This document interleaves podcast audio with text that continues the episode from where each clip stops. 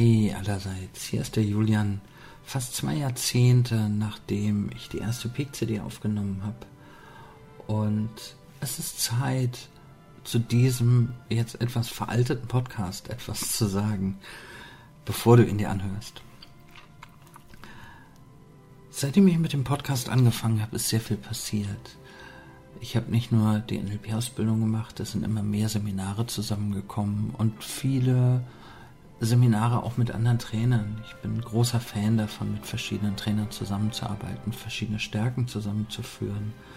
Daraus ist dann irgendwann unsere Mitgliedschaft entstanden, wo die Teilnehmer für einen monatlichen Pauschalbetrag einfach an allen Seminaren teilnehmen können.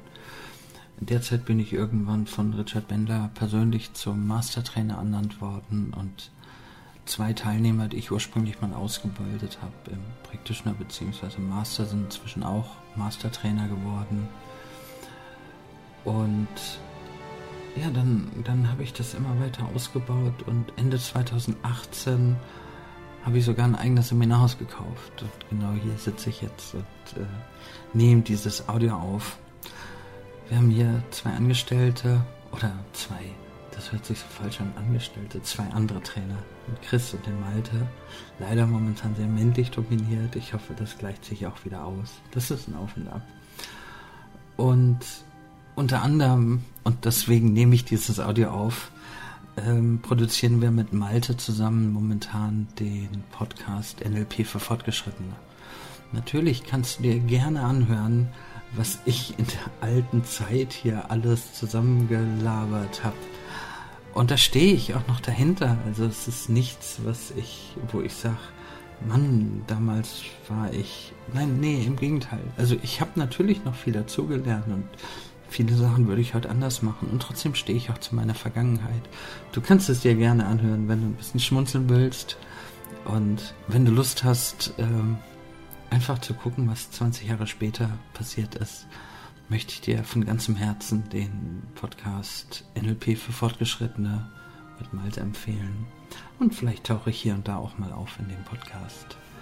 Ansonsten, ja, der Grund für diese Nachricht war, dass der alte Podcast, die alten P-Coaching-CDs, heute noch immer am Tag zwischen 6 und 11 Hörer haben. Das ist jetzt nicht wirklich viel, aber hochgerechnet sind es doch schon ein paar. Und ich glaube, da sollte ich kurz einordnen, von wo und von wann der Podcast ist.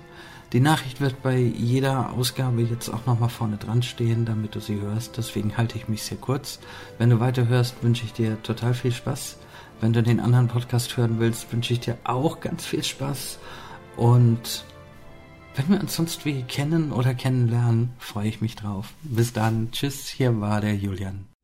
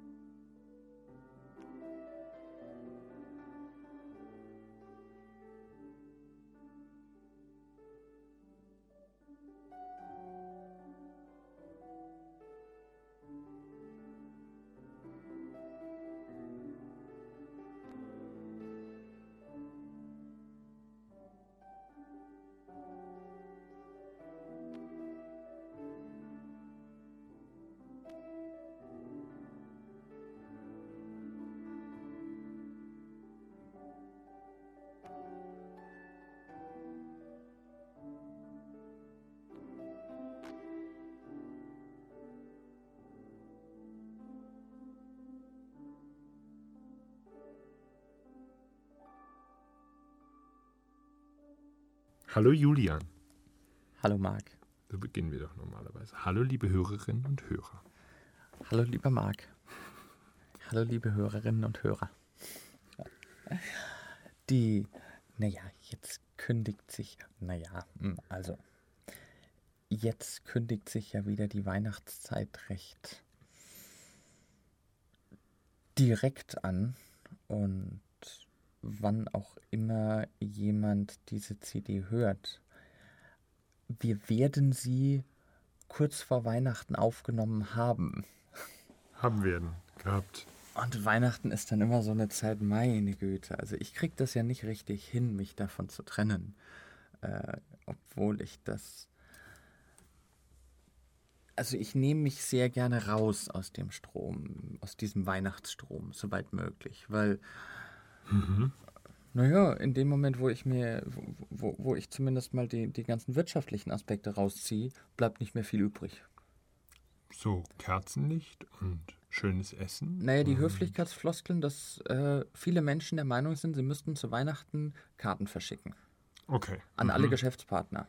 Oh ja, genau. Und dass dann heutzutage die Karten in allererster Linie als Internet äh, Grußkarten verschickt werden, oft mit dem netten Spruch dabei, um Porto zu sparen, dass wir dann irgendwohin spenden hoffe ich, es gefällt Ihnen, dass wir Ihnen und so weiter, bla bla blub. Und ich denke mir, meine Güte, also Entschuldigung, mit dem in Eigenlob ahlenden, wir spenden die 56 Cent, die wir nicht in eine Briefmarke investieren. Also dazu muss mir doch niemand eine Karte schicken. Also ich habe dasselbe schon mit Geschenken erlebt. Also dass mir Firmen geschrieben haben, wir schenken dieses Jahr Ihnen als Journalist oder so eben nichts, weil wir das an folgendes Kinderheim spenden und wenn Sie die Spende erhöhen möchten, können Sie das gerne tun.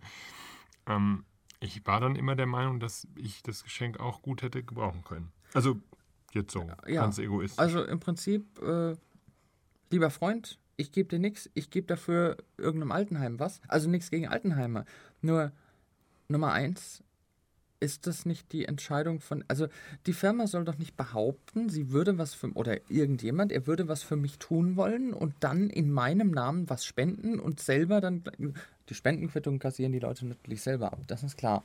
Stimmt, eigentlich müsste ich die kriegen. Äh, ja, natürlich. Hey, das wäre doch überhaupt genial. Man schreibt den Firmen einfach mal einen Rundbrief. Ich gehe davon aus, dass sie auch dieses Jahr wieder ihre, also mein Geschenk spenden. Von daher bitte ich sie dann, mir eine Spendenquittung ausstellen zu lassen.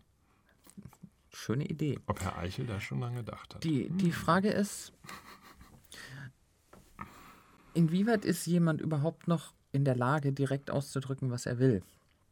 Und ich merke das auf eine sehr lustige Art und Weise momentan.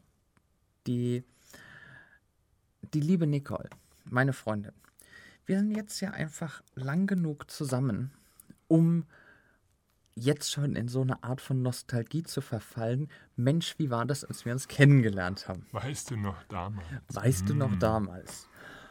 Und jetzt kommen da so die ganzen Geschichten bei raus, wo wir uns fehlverstanden haben. Ah, okay. Also mhm. der Satz, ich höre zurzeit sehr regelmäßig den Satz, ich sollte an meiner Kommunikation arbeiten. ich denke mir den für mich aber auch und ich sage den oft genug.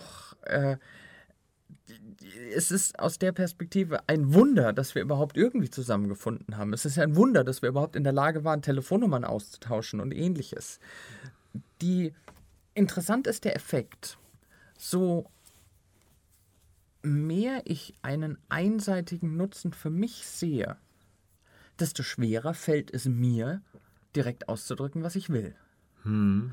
Also, wenn da eine Frau ist, die mir wichtig ist, also wenn da, wenn da irgendein Mensch ist, irgendeiner, äh, ist es kein Problem für mich, da hinzugehen und zu sagen, oh, lass uns doch mal einen Kaffee trinken gehen.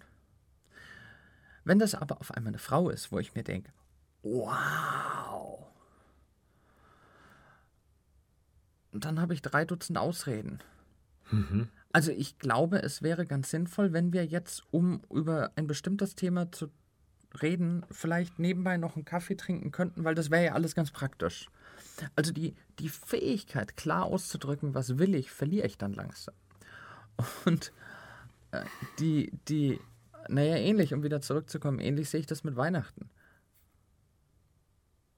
Ich kann an einer Hand abzählen, wie viel Geschenke oder Grußkarten ich zu Weihnachten kriege. Naja, ich brauche zwei Hände, gut. Die wirklich ehrlich einfach Grüße sind. Und ich sage inzwischen, das habe ich mir dieses Jahr angewöhnt. Wenn ich mich momentan mit jemandem unterhalte und dann so in den Abschied und dann irgend so was im Raum steht, sage, ach ja, und frohe Weihnachten, guten Rutsch und ein frohes Neues und das komplette Höflichkeitspaket. Diesen automatisierten, so Pavloschen hundmäßigen Reflex, ach ja, und einen guten Rutsch. Hast du dir mal den Spaß gemacht, den Menschen in die Augen zu gucken? mhm. wenn sie dir frohe Weihnachten wünschen? Mhm. Ja. Und? Naja, das ist so, wie sie dich heute begrüßen. Wie geht's? Mhm. Das ist die Sache mit dem Bewusstsein. Und äh, im Gegenzug, ich meine, äh, wenn ich dann doch mal auf die positive Seite gehe,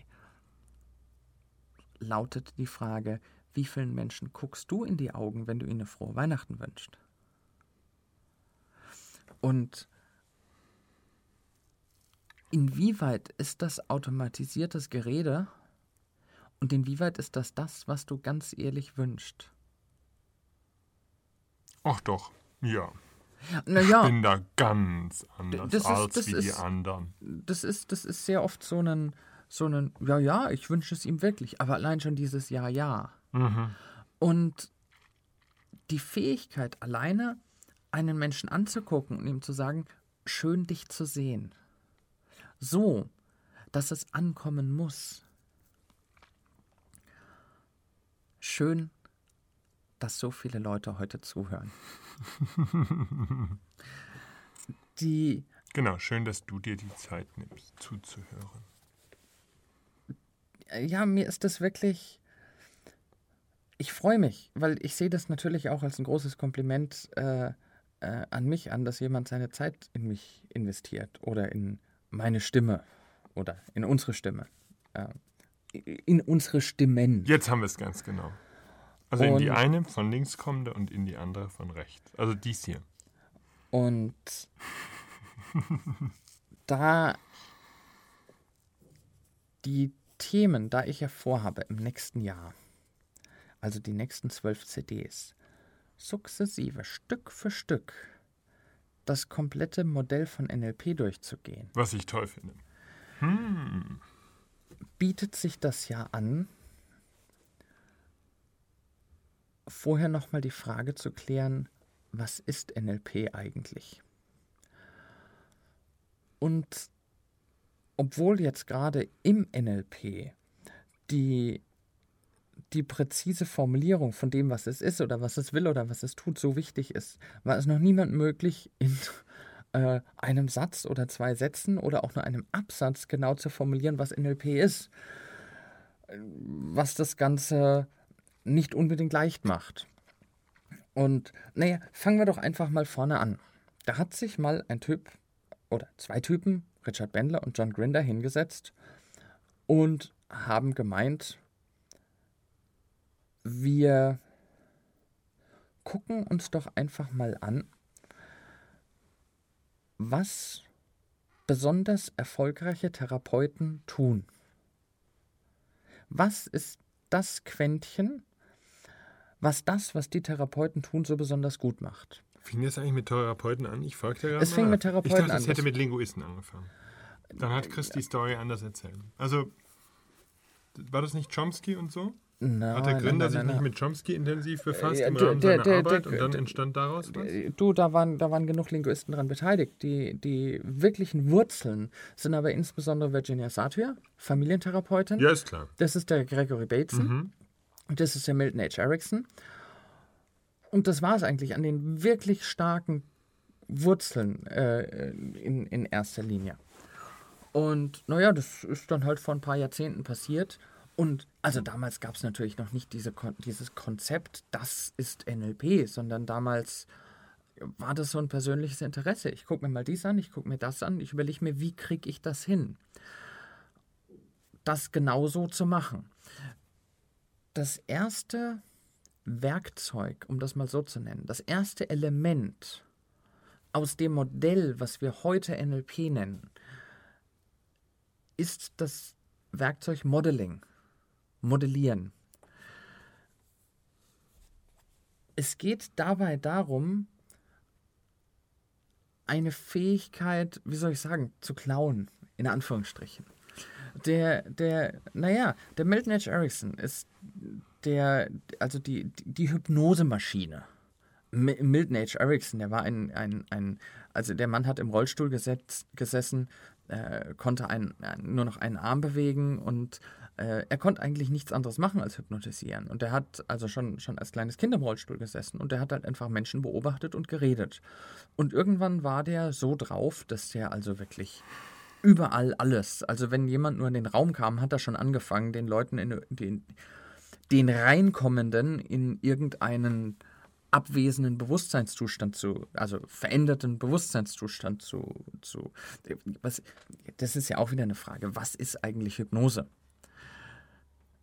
Die, früher hat mal der, ähm, als John Grinder und Richard Bender zusammen Hypnoseseminare äh, angeboten haben, gab es immer wieder einen Moment, wo einer von den beiden vorne stand und gesagt hat, an sich ist ja alles Hypnose. Und der andere hat widersprochen gesagt, nee, nee, nee, nee, in Wirklichkeit gibt es das Phänomen Hypnose überhaupt nicht. Die, die tricky Geschichte dabei war, die haben sich dabei abgewechselt. Mal hat der eine widersprochen, mal hat der andere widersprochen.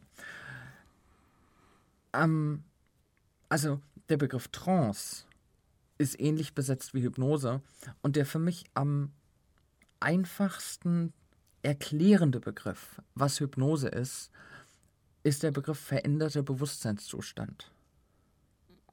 Ist so schön schwammig in meiner Welt, aber nun gut. Er ist sehr schwammig. Nur, kannst du mir sagen, was in Hypnose nicht schwammig ist? naja. Also ich finde es da, ich finde es praktisch einfacher, ne? So Geschichten wie an der Ampel stehen und so. Das sind schon Sachen, wo ich sage, da ist für mich leichter erklärbar, was das ist. Wobei und das natürlich Moment, in dem Sinne keine Definition in dem, ist. In dem ja? Moment leite ich die Frage weiter. Äh, was ist denn im Kino? Ach, du meinst, wenn du dich in den Film reinversetzt?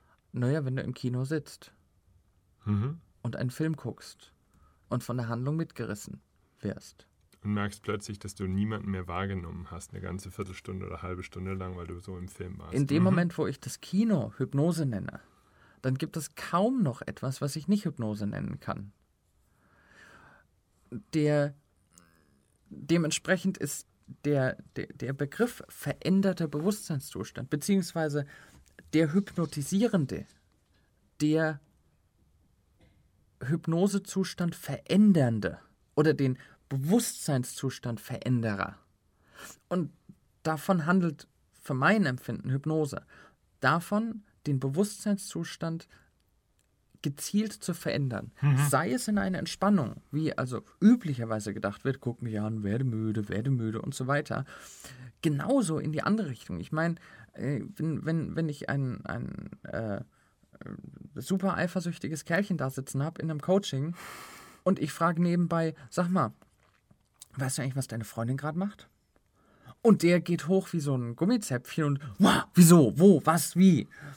Dann ist das auch eine Art von Hypnose. Nur halt nicht in die Entspannung, sondern in einer Art von,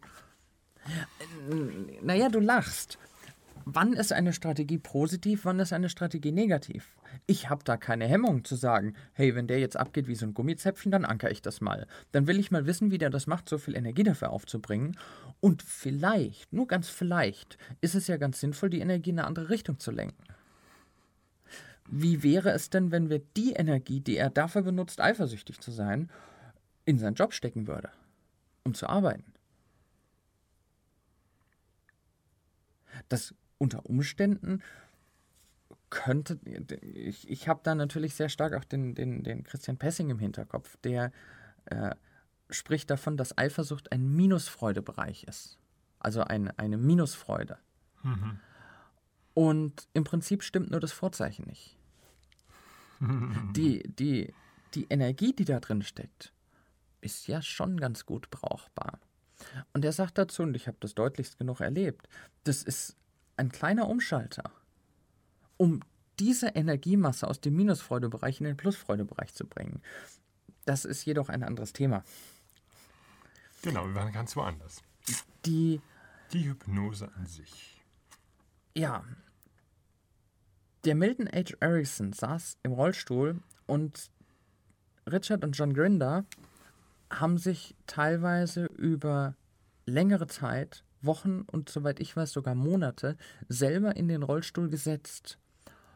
Nur um bis ins kleinste Detail nachvollziehen zu können, was macht Milton H. Erickson. Jetzt ist ja schon mal die Grundwahrnehmung von Milton H. Erickson eine andere. Wenn Milton H. Erickson im Rollstuhl sitzt, sieht der Menschen aus einer anderen Perspektive. Wenn jemand genau wahrnehmen will, was ist da anders? Oder was macht der Milton H. Erickson? Und dann muss er auch die, dann, dann braucht er erstmal auch die Grundkonfiguration. Und in der Art haben also Richard Bendler, John Grinder mehrere ziemlich geniale Menschen, um das mal so zu nennen, modelliert.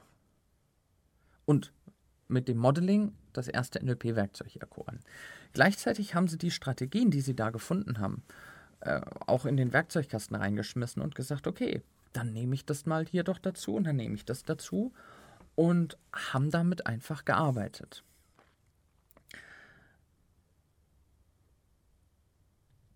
Der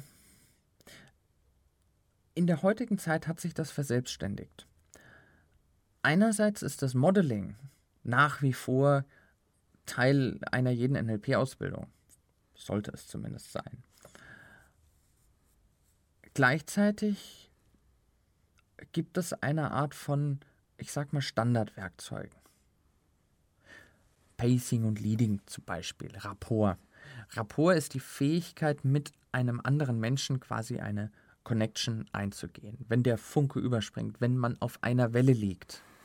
Das bedeutet, man hat guten Rapport. Diese zwei Menschen haben dann sehr guten Rapport. Lässt sich Unterstützung zum Beispiel durch Pacing und Leading. Das, sind, das ist dann einfach eine, eine Technik, die sie äh, erkannt haben. Das machen ein paar Therapeuten und das hilft denen sehr viel. Und deswegen packen sie das mal mit rein dazu.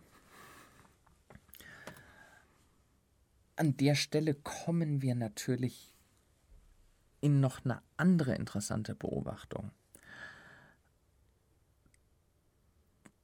Es gibt zwei Möglichkeiten zu lernen. Nein, es gibt natürlich Hunderttausende. Ich behaupte jetzt mal, also in dem Modell, was ich meine, nehme ich einfach mal zwei Richtungen einher. Es gibt das Konzept, wie wir das in der Schule finden. Guck dir auf der Tafel an, wie es logisch funktioniert und mach es dann nach. Mit anderen Worten, lerne, wie die Grammatik eines Milton H. Erickson ist. naja, die, die, die Grammatik von Milton. Genau, wie spricht er Sätze aus? die, die, äh, der Richard erzählt noch heute gern die Geschichte von, von, äh, von den Lektoren bzw. Übersetzern. Die kann er nicht wirklich leiden. Da geht, also Milton Harrison hat sehr gerne gearbeitet mit, mit äh, einer Technik, die nennt sich Incomplete Sentence, unvollständiger Satz. Marc, achte mal bitte darauf, wie meine Stimme. Ja, wie? Stimme? Hallo? Unvollständiger Satz. Alles achtet. Stimme? Hä? Das ist eine super Hypnose-Induktion. Ein verbaler Handshake-Interrupt sozusagen. Sowas in der Art. Und ne, es ist ein Musterunterbrecher. Jeder wartet darauf, dass der Satz weitergeht. Und ergänzt ihn vermutlich für sich im Kopf. Das ist schon der nächste Schritt. Oder wird bewusst oder was auch immer. Mhm. Das ist schon der nächste Schritt. Der, der äh, Lektor hat angefangen in dem ersten Buch, was Richard und John über Milton H. Erickson geschrieben haben, nämlich The, Hypno The, The Hypnotical Patterns of Milton H. Erickson. Heißt in Deutsch Patterns 1, das Buch. Hm. Die Grammatikfehler, wie er es genannt hat, von Milton H. Erickson korrigiert. Und, und da sind zum Beispiel so Sachen, äh, der, der, der, der Lektor gibt dem Richard das Buch wieder und meint, hier, da stand der Satz, achte darauf wie meine Stimme.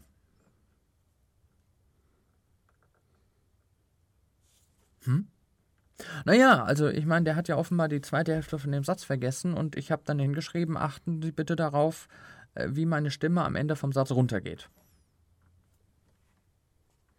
Und Richard hat da gemeint, wie bitte? Der Übersetzer, ja, das war das, also Milton hat nicht ausgesprochen, aber das war das, was er sagen wollte. Richard sitzt da und meint, Junge, Milton H. Erickson ist tot. Woher willst du wissen, was der Mann sagen wollte? Die, die nächste Sache, dann hat der Lektor die Überschrift korrigiert. Die, weil die Überschrift stimmt nicht. Und er hat den Richard gefragt, wie er die Überschrift nennen sollte. Weil da steht Überschrift Incomplete Sentence, unvollständiger Satz. Der Satz ist ja jetzt nicht mehr unvollständig. ja, die, die. Jetzt lässt sich also einerseits die Grammatik verstehen und dann weiß jemand, wie man das machen kann. Die andere Variante ist, es einfach zu tun. Wie lang? Ich meine, guck dir das so rum an. Wie lernst du eine neue Sprache? Am besten oder herkömmlich? okay, ich gucke nach uh. schräg gegenüber. Ich sehe bei dir zum Beispiel die, die, die, äh, einen, Kurs von der Vera Birkenbiel stehen. Die hat schon ziemlich interessante Konzepte. Hm. Wie lernt ein Kind in der Schule eine neue Sprache? Tja, Vokabeln pauken und Grammatik auswendig lernen und sowas, ja. Welche Sprache kannst du am besten? Sehr stark strukturiert, müsste man sagen. Ne? Mhm. Welche Sprache kann ein jeder Die Muttersprache, klar. Die Muttersprache. Ja. Und wie haben die Menschen die Muttersprache gelernt? Naja, der Vater oder Mutter setzen sich halt an, die, an, die, an den Laufstall und sagen, so, jetzt kommt erstmal der Grammatikeinheit für heute. die, naja, die, die, das Konzept von der Vera Birkenbiel, um das mal zu empfehlen, äh, es lohnt sich wirklich. Es, die Kurse waren gerade wieder mal bei Aldi im Handel erhältlich. Hm. Werden in Zukunft wohl nicht mehr sein, soweit ich weiß, äh, hat die Vera Birkenbiel im letzten Newsletter geschrieben, dass sie die Rechte zurückkaufen will oder schon zurückgekauft hat. Ah, okay. Ich kann nur jedem empfehlen, nochmal zu gucken oder bei eBay reinzugucken. da findet günstig. sich sehr, sehr viel. Mhm. Ja die zur Ergänzung, es gibt Englisch, Französisch, Spanisch und Italienisch. Mhm. Und dann auch immer, glaube ich, Anfänger und Fortgeschritten. Also Wobei die Aldi-Varianten Anfänger, die, die beiden ersten Anfängerkurse zusammen haben. Mhm. Äh, Englisch für Anfänger 1 und Englisch für Anfänger 2 sind zusammen in einer Einheit beim ah, Aldi okay. für, ich glaube, knapp 20 Euro. Ja. Ich weiß es nicht genau. Und sie macht das vom Konzept her ziemlich genial. Und zwar, sie fängt als erstes an.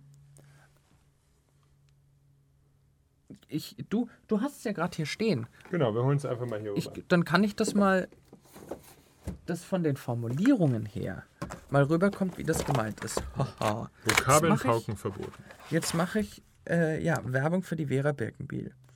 Also, aber das hat sie sich auch verdient. Die Sprachkurse sind ganz, ganz toll. So, ich suche jetzt gerade eine bestimmte Seite. Oh, dip, dip, dip, dip. Wo fängt's an? Prolog. Der allererste Satz, der hier steht, lautet: Hallo, Sie sind gerade dabei, eine Reise anzutreten. Eine Reise in die italienische Sprache. Mit der richtigen Methode ist Lernen einfach und macht Spaß. Die Übung ist, aus diesem Satz einen Film zu machen im Kopf. Und das ist gar nicht so, so schwierig. Also an sich müsste ich sagen, das ist sogar richtig schön leicht. Und zwar, hallo, Ach, jetzt legst du noch die CD rein. Genau. Ich weiß ja nicht, ob wir das dürfen. Da ist doch bestimmt ein Sieben Copyright Sekunden drauf. dürfen wir. Sieben Sekunden dürfen wir. Genau. Aha, gut. Ich sag den Satz nochmal und jetzt kann sich ja jeder mal nur mal so tun, wie als wäre da der Film. Hallo, Sie sind gerade dabei, eine Reise anzutreten. Da sehe ich mich dann also quasi mit dem Koffer. Eine Reise in die italienische Sprache.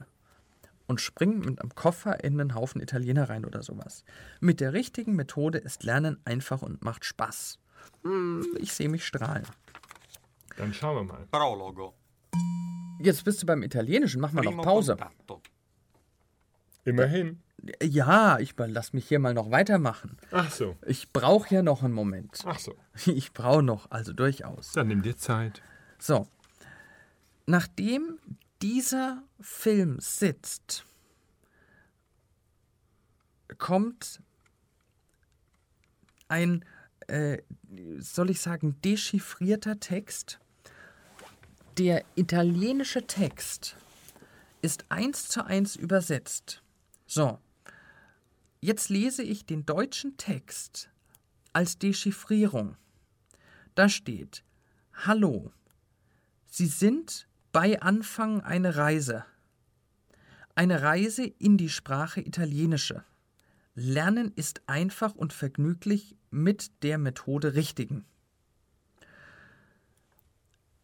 In dem Moment, noch nicht, noch nicht starten, in dem Moment, in dem dieser dechiffrierte Text in, mit deutschen Worten in mein Gehirn eindringt, kriege ich mit, wie die Sprache von der Struktur aufgebaut ist, ohne die Vokabeln können zu müssen. Auf Englisch übersetzt. Ich gehe in die Stadt. Die Dechiffrierung lautet, ich bin gehend zu der Stadt. Und in Englisch, I am going to the city.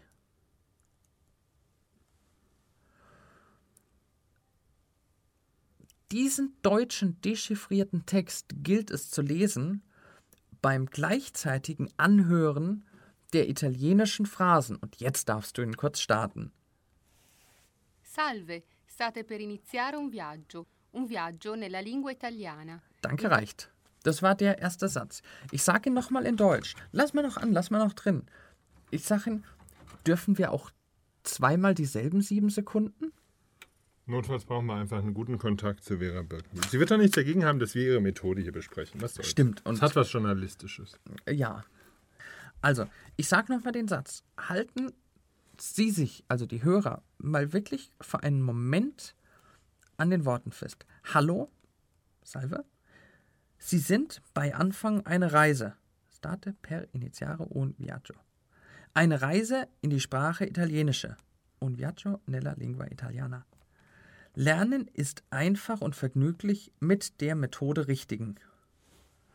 Ui, ui, ui, ich kann kein Italienisch, gell? Imparare è semplice e divertente con il metodo giusto. So. Hallo? Giusto, eh? Ja. Sì. Und einmal noch bitte. Prologo. Primo contatto. Jetzt. Salve, state per iniziare un viaggio, un viaggio nella lingua italiana. Imparare è semplice e divertente con il metodo giusto. Wunderbar. Herzlichen Dank. So, So viel zum Thema Vera Birkenbiel. ja, Ha! On the fly, ihr Lieben. Das ist mal was. on the fly. Mir geht es darum, der eine oder andere wird jetzt vielleicht sehr überrascht bemerkt haben, dass die italienische Sprache von ihrer Struktur sehr einfach zu verstehen ist, wenn der Aufbau schon im Deutschen verstanden wurde. In der Art und Weise bringt die Frau einem die ganze Sprache bei, ohne auch nur eine Vokabel zu lernen. Ich lese das Deutsche mit, während ich das Englische, äh, Entschuldigung, ich lese das Deutsche mit, während ich das Italienische anhöre. In dem Moment bleiben die Vokabeln automatisch hängen.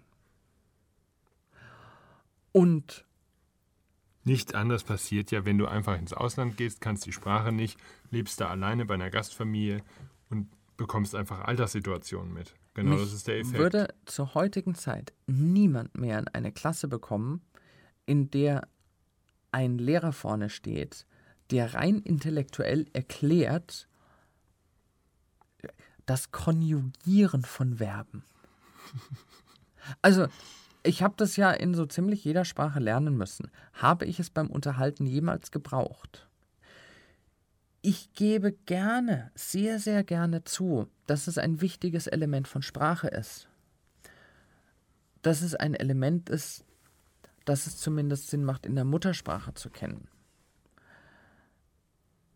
Ich bin aber nicht bereit, mich darauf einzulassen, dass dieses Element wichtig ist, wenn ich im Restaurant sitze und eine Pizza bestellen will. Die Frage ist, was will wer lernen und was will wer können? Ja, und, und, und auch nochmal darüber hinaus, worum geht es eigentlich? Also Grammatik ist ja, da müssen wir uns völlig klar sein, außer bei einer Totensprache wie Latein, ist Grammatik ein Modell. Nichts anderes passt sehr gut zu unserem Thema heute. Grammatik ist ein Modell, das wir der Sprache überstülpen und sagen, so funktioniert es nach unserer Beobachtung und alles, was in dieses Modell nicht reinpasst, das ist ähnlich wie in der Physik, das bezeichnen wir als Ausnahme. Ich gebe dir absolut recht. Und damit bin ich natürlich dann da, dass ich sage, ja gut, also wenn ihr nun ein Modell geschaffen habt, was nur teilweise erklärt, was da in der Sprache Tatsache passiert, hm, dann ist das mindestens fehlerbehaftet. Mhm. Und damit ist dann die Fragwürdigkeit, ob das sinnvoll ist, das zu lernen. Also das ist, das ist einer der Gründe, warum ich auch über das NLP sehr oft nicht sage, das ist NLP, sondern das ist das Modell von NLP. Mhm. NLP ist ein für mich ein komplexes Modell, welches menschliches Verhalten soll ich sagen, aufzeigt. Es ist ein komplexes Modell für menschliches Verhalten. Es erklärt, es ist ein Modell dafür, wie vermutlich menschliches Verhalten funktioniert und das orientiert sich ausschließlich daran, ob das, was ich da beobachte und versuche durchs Modell zu erklären, Tatsache bei anderen funktioniert. Vielleicht genau. können wir es an der Stelle so fassen. Genau. Und äh, die, was deine Definition von Grammatik angeht, würden dir bestimmt die Macher der Rechtschreibreform widersprechen. Die sind der Meinung, das funktioniert andersrum. Die sind der Meinung, wir legen ein paar Regeln fest und dann muss sich ganz Deutschland daran halten. Dummerweise tun das nicht alle Zeitungen und Zeitschriften. Hm. Ja, ja, ja. Und ich auch nicht. Haben wir eine Menge Spaß damit. Ich meine, das mit der Kommasetzung ist gut, ja. Ich hatte heute noch eine Kundin am Telefon, die sagt, naja, Kommasetzung in der neuen Rechtschreibung ist ungefähr so, dass wir alle Kommas einfach in die Luft schmeißen und mal gucken, wo sie hinfallen. Ich muss sagen, ist ein Modell, was mir sehr gut gefällt. Äh, die, naja, also ich meine, letztendlich, viele Menschen denken ja, der Duden definiert Sprache. Also ich habe früher oft so Sätze gehört und auch selber benutzt, wie wenn wir uns nicht einig sind über eine Wortbedeutung, gucken wir in Duden. Es ist nicht so, dass der Duden definiert, was die Wortbedeutung ist. Im, im Gegenteil.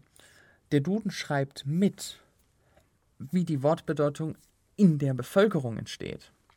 Das ist ja auch richtig, so hat sich ja Sprache immer entwickelt. Also ich sage mal, zweite Lautverschiebung im Mittelhochdeutschen hat sich eben nur daraus ergeben, dass es Spracheinflüsse in der Bevölkerung gab. Fertig. Da ist ja auch kein Mönch hergegangen und hat gesagt, ihr redet ab sofort so. Eben. In derselben Art und Weise ist für mich die Frage, oder was heißt die Frage? Richard Bendler hat vor, vor ähm, einigen Jahren, also Richard Bendler und John Grinder arbeiten nicht mehr zusammen. John Grinder ist nicht mehr sehr aktiv. Und Richard Bendler hat sich dann irgendwann entschlossen, NLP mit Hilfe von NLP beizubringen die, die Anfänge waren tatsächlich rein intellektueller Basis. Im Sinne von, erst muss ich es verstehen, dann kann ich es machen. Nur, dann hat er irgendwann gesagt, naja, also, ähm, ich kann doch die Menschen in Hypnose versetzen und ihnen dann in Hypnose Hypnose beibringen. Und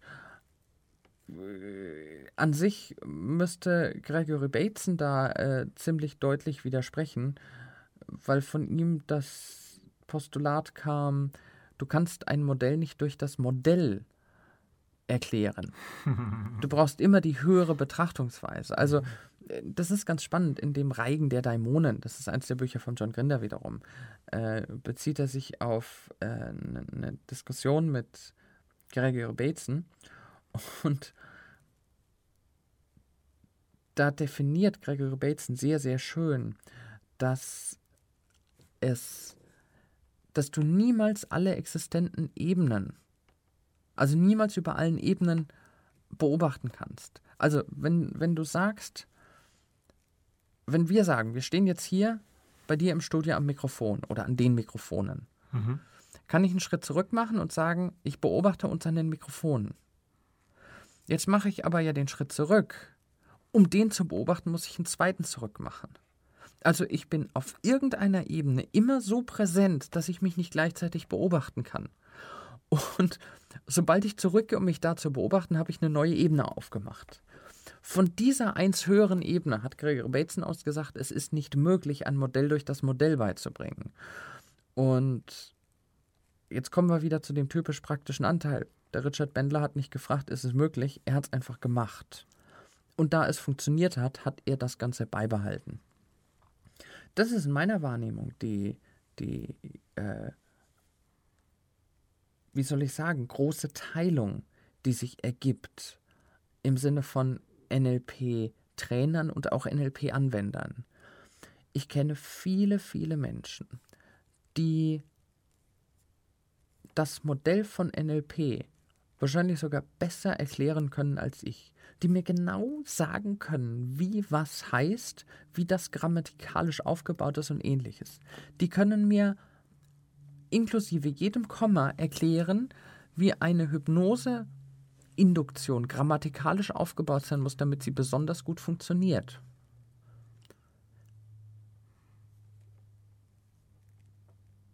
Und tun es nicht. Die, naja, das hat, das hat schon seine Gründe. Denn die, das fordert ja, dass du in deinem Gehirn was veränderst. Du kannst das Modell theoretisch betrachten und das ist also im Prinzip genauso wie der, der ich greife jetzt nochmal auf einen, einen, einen ich stehe gerade unter ziemlichen Einfluss von Christian Pessing, um das mal so rum Also es würde niemand gemerkt haben, dass ich mit dir und, und Schöne Grüße an Christian, falls er uns hier hört. Ja, und, und deswegen, also was mir sehr schön gefällt von ihm, ist der Satz, wenn er sich die ganzen geschriebenen Bücher, wissenschaftlichen Bücher über das Phänomen Orgasmus durchliest, hat er immer das Gefühl, das sind Unbeteiligte, die darüber schreiben. Das hat nichts mit der Realität zu tun. Also nicht mit der Realität derjenigen, die da schreiben. Und. Naja, der Anspruch an Wissenschaftlichkeit. Dissoziation. ja, Dissoziation pur. In dem Moment gehe ich zum Beispiel mal her und, und komme nochmal auf den Anfang von der CD zurück. In dem Moment, wo ich weiß, dass es Sinn macht, genau auszudrücken, was ich will, dann weiß ich's. Dann ist noch nichts passiert. In dem Moment, wo ich's tue, muss ich in meinem Kopf etwas anders tun als bisher. Sollten daran nun andere Dinge mit verknüpft sein, zum Beispiel der Hintergedanke, ich hab's mir doch nicht wirklich verdient. Ich bin nicht gut genug.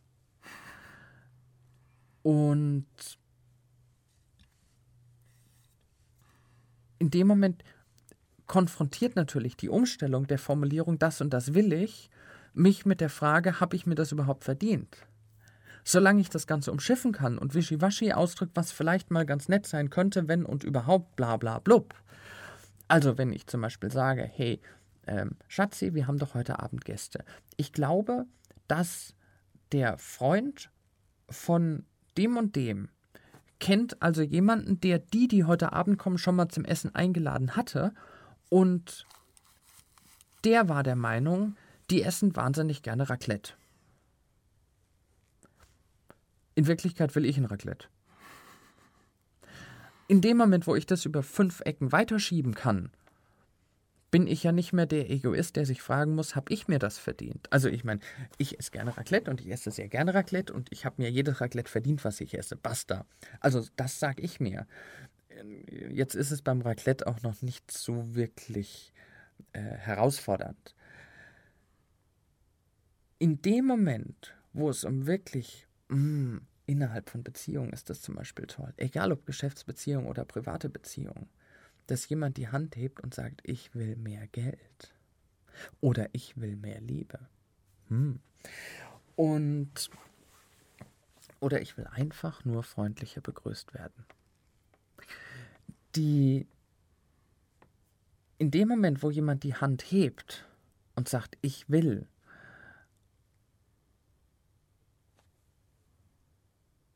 läuft im Kopf ein anderer Film. Und wenn jemand nicht wagt, diesen Film ablaufen zu lassen, indem er wirklich kriegt, was er will, dann ist es ganz klar, dass er nicht direkt ausdrücken kann, ich will dies, ich will das, ich will jenes. Und dann ist es ganz klar, dass derjenige hundertmal theoretisch lernen kann und das Ganze explizit erklären kann, wie wichtig es ist, direkt auszudrücken, wer will was. Der Schritt, es zu tun, ist ein anderer.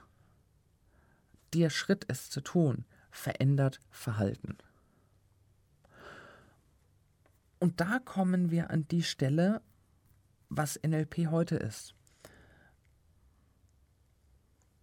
Ich wage, also ich habe ja schon gesagt, es gibt zwei verschiedene Arten. Es gibt viele, viele Menschen, die NLP erklären können und es nicht, für mein Empfinden nicht anwenden. Für mich ist NLP einer, ein also längst aus dem therapeutischen, aus dem rein therapeutischen rausgelöst, in vielen anderen Lebensbereichen hervorragend funktionierendes Bündel oder Komplex an Verhaltensfähigkeiten. Du hast die Fähigkeit, mit anderen Menschen Rapport aufzubauen, sprich dich auf einen anderen Menschen zu bewegen und dafür zu sorgen, dass ihr beide euch gut versteht du kannst es nicht nur erklären, also vielleicht kannst du es auch erklären. Du kannst es vor allen Dingen tun, wenn du willst. Fähigkeit, Flexibilität. In dem Sinne sehe ich NLP vielleicht auch mehr wie ein zum Beispiel äh, Sporttraining, in dem die Fähigkeit vermittelt wird. Weil das rein intellektuelle Wissen kann ich in jedem Buch nachlesen den Rahmen so aufgebaut zu haben, dass die, die Fähigkeit gestützt wird, also das Lernen gestützt wird, das kriege ich nicht aus dem Buch. Und ich werde immer wieder gefragt, wenn ich eine NLP-Ausbildung anfange, also eine, die ich anbiete, werde ich am Anfang immer wieder gefragt, welche Bücher lohnt es sich zu lesen. Ich sage immer keine. Kein einziges. Es, es, es gibt ein paar wenige Bücher, die angewandtes NLP haben. Zum Beispiel, äh, die, die, was ich immer wieder empfehle, ist die Karen Kingstone, Feng Shui gegen das Gerümpel des Alltags. Finde ich ein ganz, ganz tolles Buch. Angewandtes NLP. Die sagt da drin kein Wort über NLP. Dieses Buch ist ein Paradebeispiel dafür, wie man wundervoll erstklassige, wahnsinnig heftige Veränderungen im Verhalten von Menschen hervorruft. Dafür ist das Buch toll. Nur diese, diese intellektuelle Scheiße, will ich schon fast sagen, Entschuldigung, in dem erklärt wird, was wie passieren muss, kann ich am Anfang von einer Ausbildung nicht gebrauchen. Die kann ich nicht gebrauchen. So, und jetzt komme ich im letzten Drittel der Ausbildung, lade ich mir den Uwe ein. Der Uwe mit seinem mobilen Büchertisch der kommt mit einem Auto bis unter das Dach mit Büchern vollgeladen und verkauft Bücher.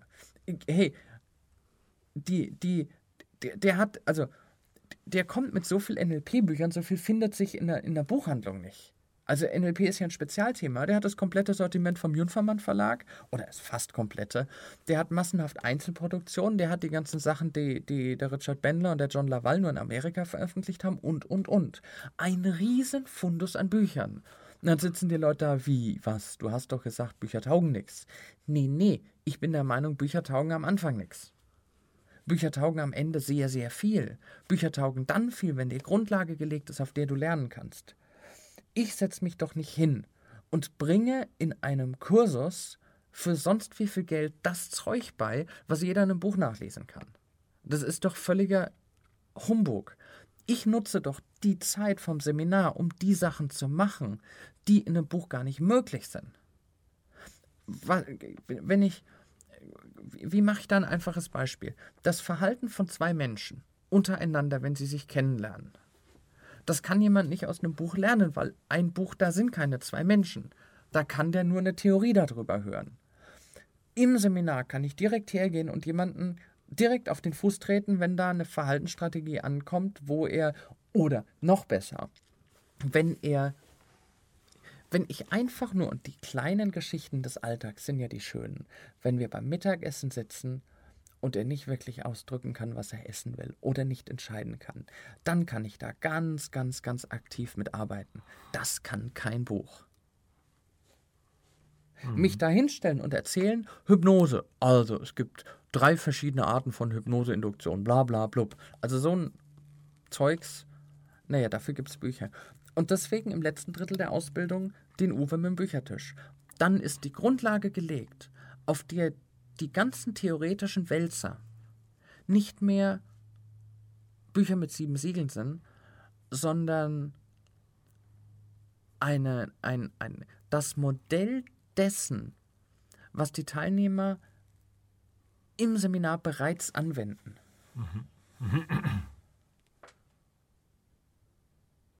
Das ist der Spagat, die Theorie und die Praxis. Und ich fange mit der Praxis an, weil ich der Meinung bin, aus der Theorie die Praxis herleiten ist schwieriger. Fahrradfahren lernen die Leute auch auf dem Fahrrad und nicht aus dem Buch. Und irgendwann lesen sie ein Buch beim Fahrradfahren. Dafür müssen sie aber sehr gut Fahrrad fahren. Und das Buch, das sie lesen, handelt dann wahrscheinlich vom Aikido. Und äh,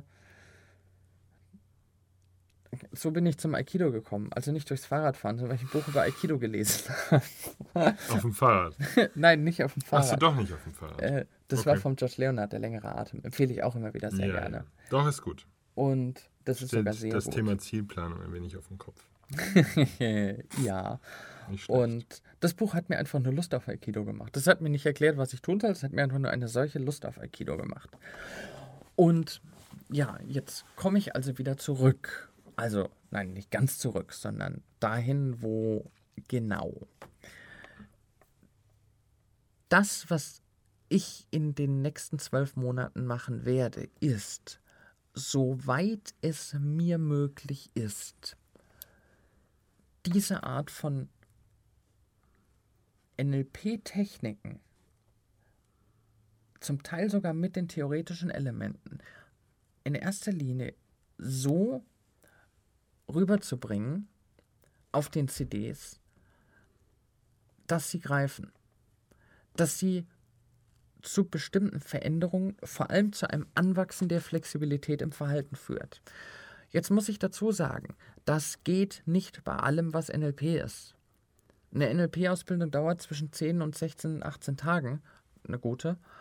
Und das sind 6 bis 8 Stunden Tage zwölf Monate CDs, jeden Monat zwei CDs sind 24 CDs in 24 Stunden. Das ist etwas weniger Zeit. Das ist die eine Sache. Die andere Sache ist, ich kann nicht zum Beispiel kinästhetische Anker.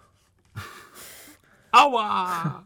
naja, äh, wenn du schon Aua sagst, ich kann niemanden real in den Hintern treten. Das müsstet auf der ihr CD. dann selber tun. Und, hm.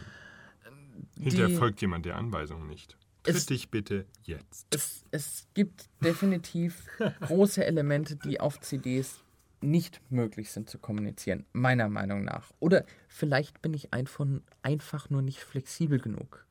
Denn es gibt auch genug Menschen, die der Meinung sind, das, was ich machen will, ist nicht möglich. Und ich halte mich dafür für flexibel genug.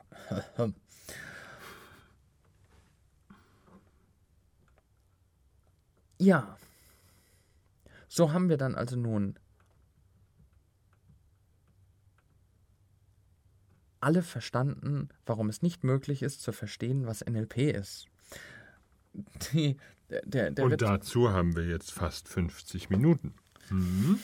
der, der Richard lästert auch immer gern darüber, dass eine der Standardfragen, wenn er irgendwo ein Interview macht, äh, ist immer, äh, Mr. Bandler, äh, wohin geht NLP in den nächsten Jahren? Und dann sitzt er immer da und meint, NLP?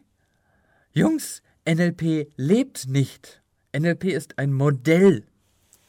NLP geht nirgendwo hin. Die Frage ist, was machen die Menschen, die dieses Modell von NLP benutzen damit? Es geht ums Machen.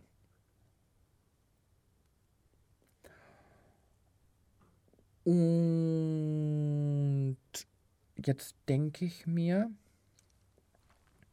nachdem ja wieder hinten ein paar Stücke vom Alexander Christiani mit drauf sind, dass es Zeit ist,